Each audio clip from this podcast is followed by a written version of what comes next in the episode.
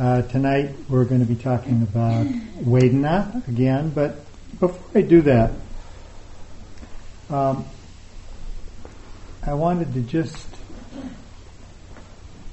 take a good look at you all.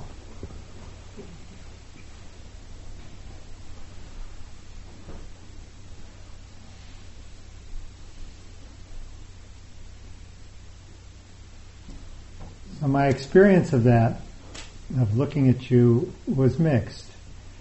Um, the sight of you all was pleasant. Definitely, there's something in here that was very pleasant for me to just see you all sitting here.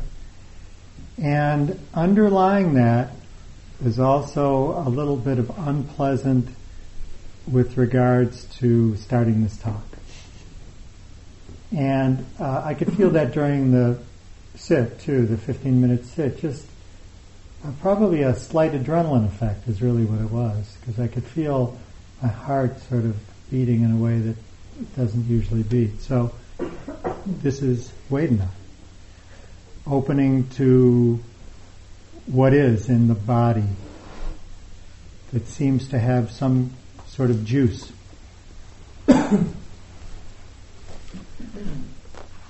So to just put this whole uh, retreat and sort of where we've been uh, into perspective, when the Buddha would be asked what it is that, what's the meaning of life, uh, what exists and what doesn't exist, he actually would refuse to answer those questions. And he would say, I teach suffering and I teach the end of suffering. And so really that's, that's really what we're here for. And I was reflecting that it started out the first night with the foundational practice of um, sila, or the precepts of, of our actions. And that is foundational. That is really a key part of this practice. Just setting the stage for less guilt, less shame, less agitation, just by doing our best to cause no harm. Then we started working with the breath because we all have these incredible minds that are capable of so much good and also can cause us so much difficulty. So the breath sort of anchoring with the breath and just finding a way to find a little bit of ease and just um, settling with the breath. And then moving into the body, covering the other sense gates in the body. So that we can really start with more depth to really see our experience, what our experience is. And when we see our experience, then we start to notice with a little more clarity how it is and where it is that our suffering is coming from. And then this practice of, of Vedana, which I personally have found to be a profound practice for me. I was reflecting on, I, I, I feel that in, in our culture, and particularly for men, that, um, but not exclusive to men, that turning into one's uh, most primitive feeling response is not something that's encouraged. Men certainly are not supposed to be fearful. We're supposed to be brave. Big boys don't cry. I don't know how many of you heard that message, but I got it. And so it's been a profound practice for me. And so I'd, I'd, like to hopefully clarify and go in a little bit more depth. And Dan and I are going to be doing a tag team uh, Dharma uh, today, and we'll be splitting our time so that when I come to a point where words can no longer come out of my mouth and I'm babbling, I reach out my hand and he hits it and then he takes over.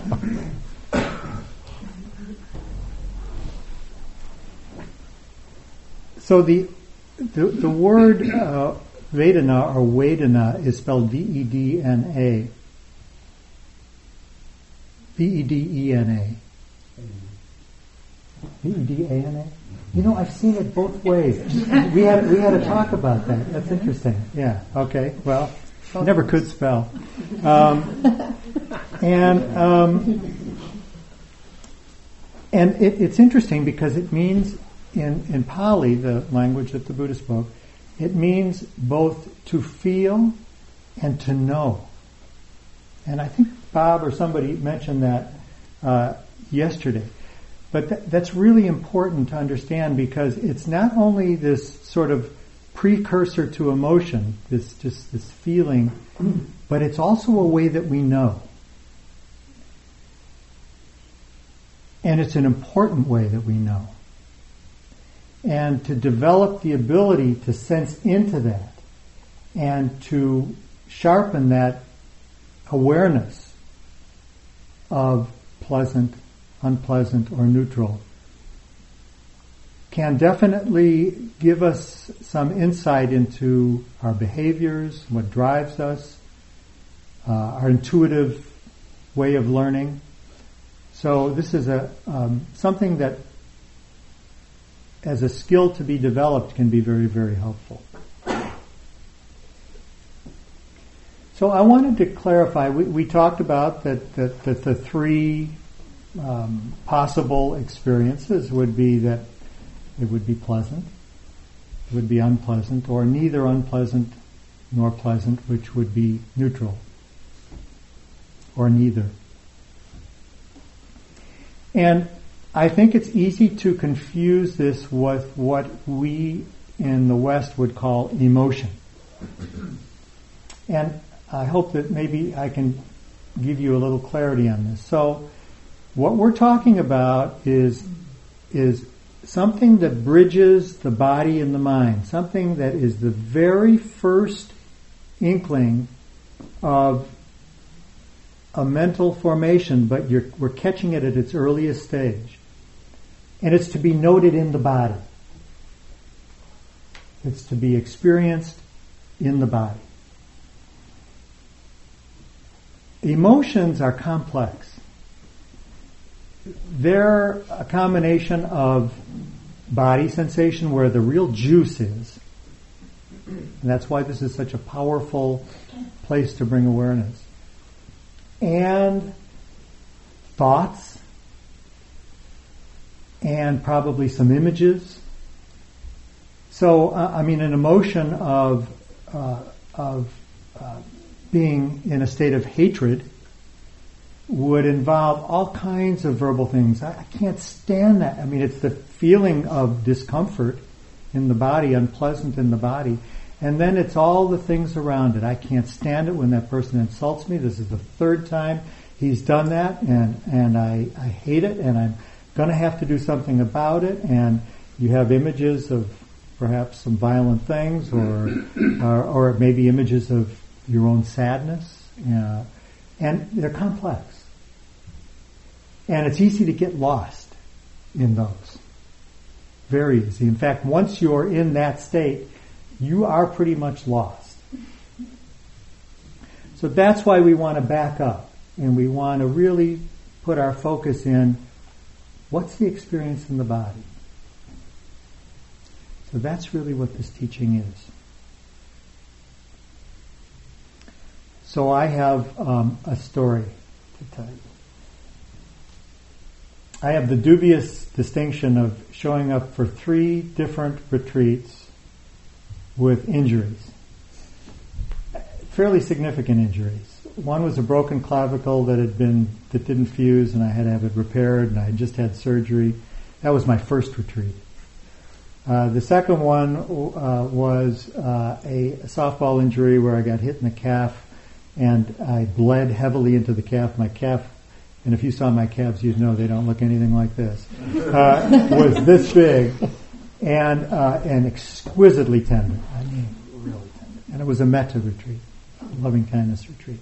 And on this trip, I separated my acromioclavicular joint. You might be seeing me sitting with my little, I don't know where it ended up, but my little cushion because uh, I separated this about four weeks ago. And I wanted to just tell you about my experience with that. When it happened, uh, I knew immediately that I'd hurt myself.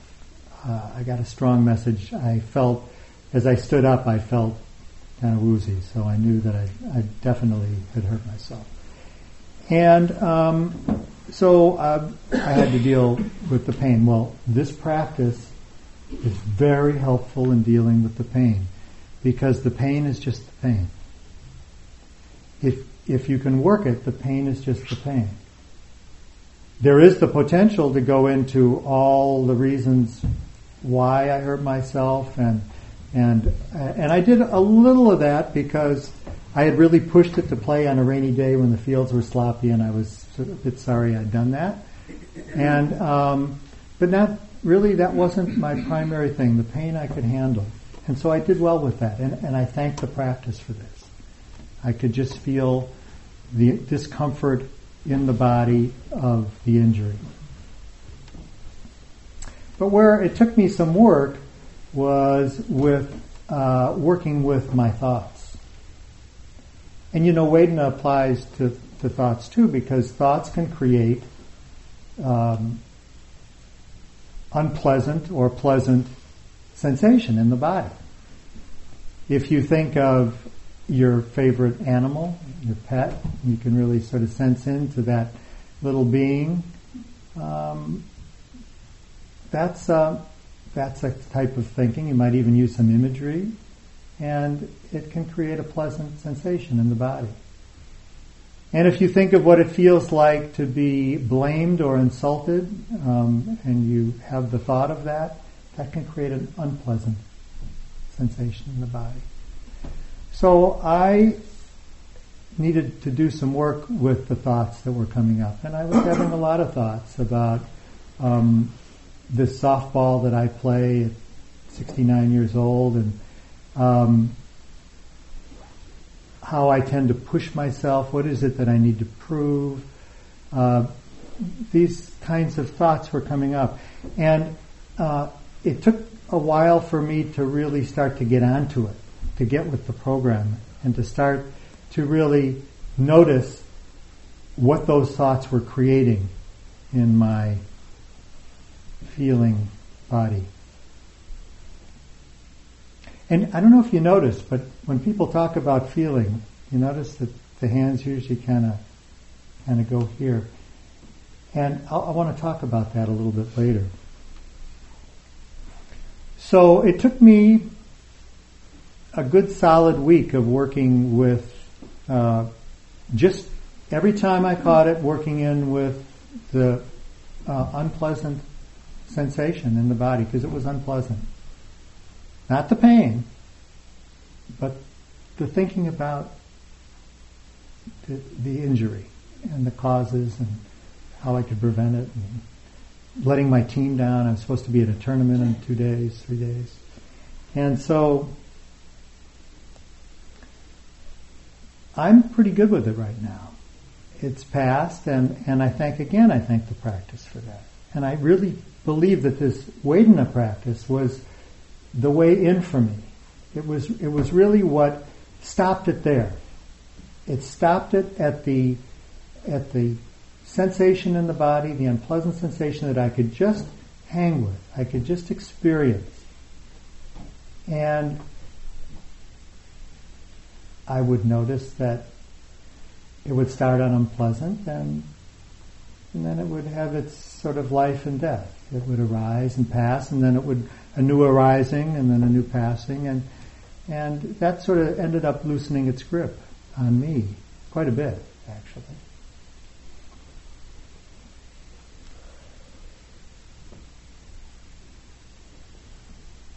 So then we know Vedana not by figuring it out. It's not it's not a cognitive process. It's a sensing in. It's sensing in, it's moving in. And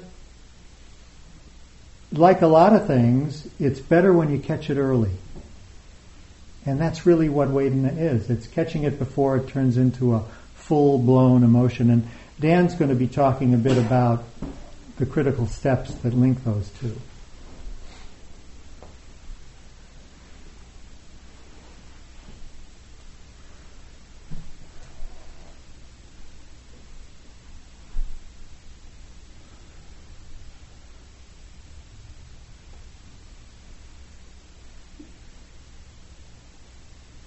So why is this thing important then? Why, why is this important?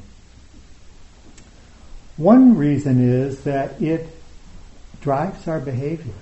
I mean, it's, it's, it's, it's pretty much, I was just reading a book called The Social Animal by David Brooks. I know he's the guy who does Brooks and Shields on, on if you ever listen to NPR. And he's kind of a conservative guy, but he wrote this book about the mind and thinking. And he, he made an interesting comment. He said that in the 1900s, excuse me, in the 19th century, the 1800s,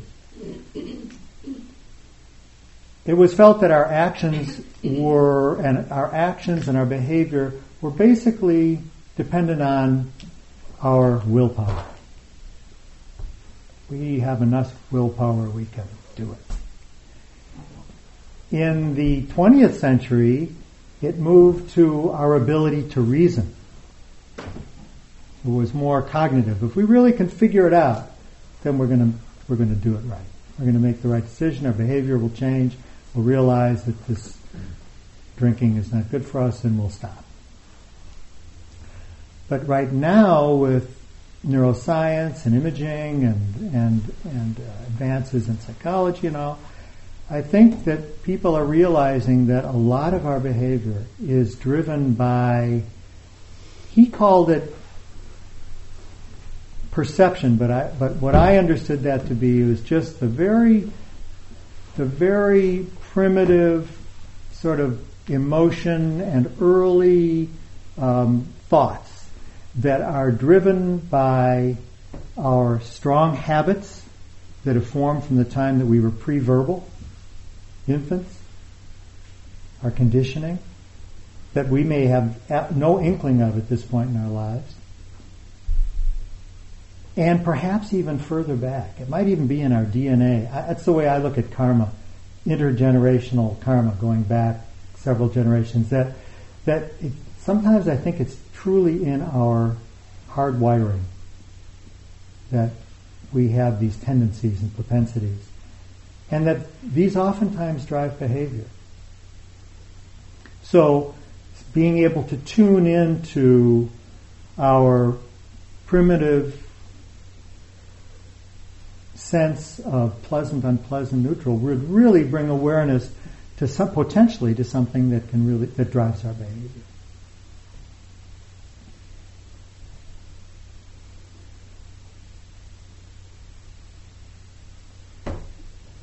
when we pay attention to the breath, to other experiences in the body, sounds, body sensations, sights, smells, tastes, and when we pay attention to our feeling experience in the body, pleasant, unpleasant, neutral, something that you may have already noticed, and I certainly have noticed, is that it's constantly changing. So there is some insight that comes when we start to notice that our experience is just constantly in change. And because it's changing so much, it's hard to say it's us. Okay, what am I? I'm neutral, pleasant, unpleasant. No, now I'm neutral. Now I'm pleasant. Now, now I'm unpleasant. So where's the me in that? You know, what, what's, where's the solid me? You know, that identification that we tend to do with our, our feeling. And noticing also that if we hold on to it, it it will cause us suffering. If we identify with it, we make it our unpleasant experience, and it's me, it will it will cause suffering if we cling. These are the three marks of existence. Anicca, which is impermanence. Anatta, which is no self as thing, maybe as process, as a verb. And dukkha, which means suffering.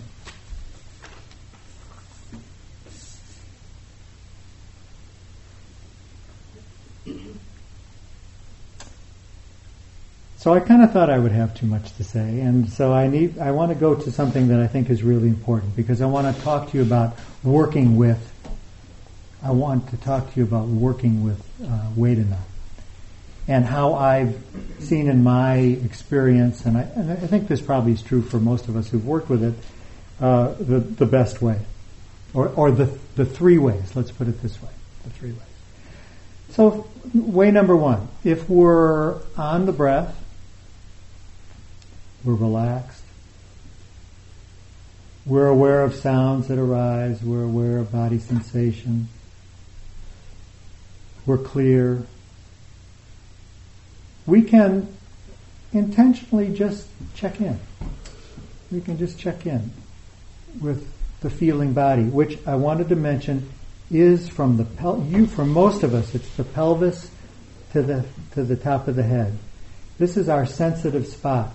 It's where the autonomic nervous, it's where our adrenaline and uh, acetylcholine receptors in the gut, in the chest, in the heart, in the throat, in the nose, in the face.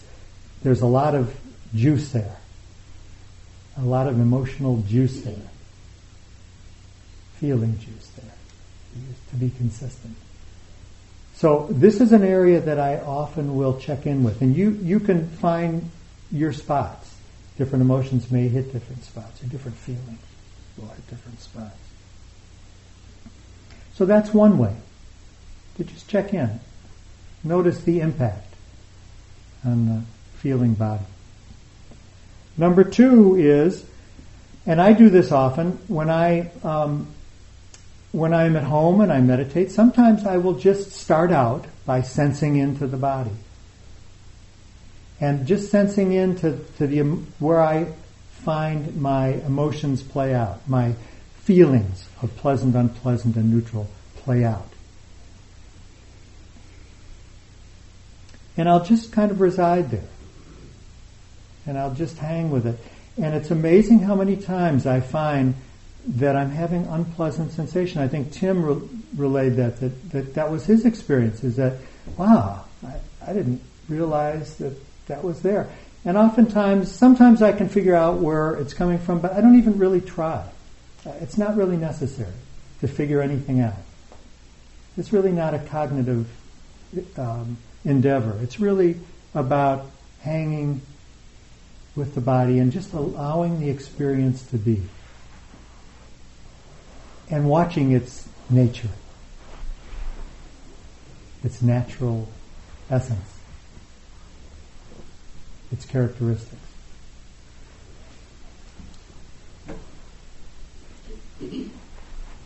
The final way that I work with it is is sort of when you overshoot it, and I alluded to this earlier, and when you're lost in an entangled emotional uh, thinking, imaging ball of energy, when you realize that, to just See, stop for a second and sense in. I find that very, very helpful. Uh, and on the fly, that's very helpful. I was waiting for my, to drop my car off and uh, people were going to be coming to pick me up and I was having this sense that I needed, the guy disappeared and didn't know where he went. He was gone like for 10 minutes and he, I thought he would come right back and I all of a sudden I realized, whoa, I'm spinning out on this thing. you know, and I just went, what's, and I could feel unpleasant. And just, just, just sitting with that just shifted the whole thing for me. Took me out of my head and just into the body and just allowing it to be what it is. In terms of using labels, that's optional. If that helps you stay on track, use them. If it feels too wordy and too heady, don't use them. You can play with that. So I think it's a, a worthy endeavor to to give it its due, to to play with this, and and you'll have a chance when you leave here because I can guarantee you something will impact you in your feeling body. And you'll have a chance if you remember sati, if you remember, you'll have a chance to see how this works for you. The three ways. If you're in meditation and you're clear, just noticing a resonance of the impact at some sense gate that you're clear on.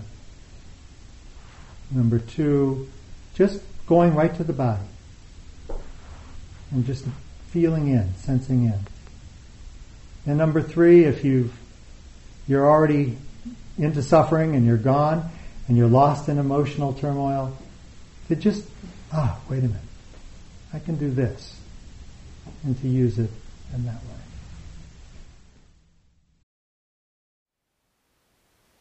Thank you for listening.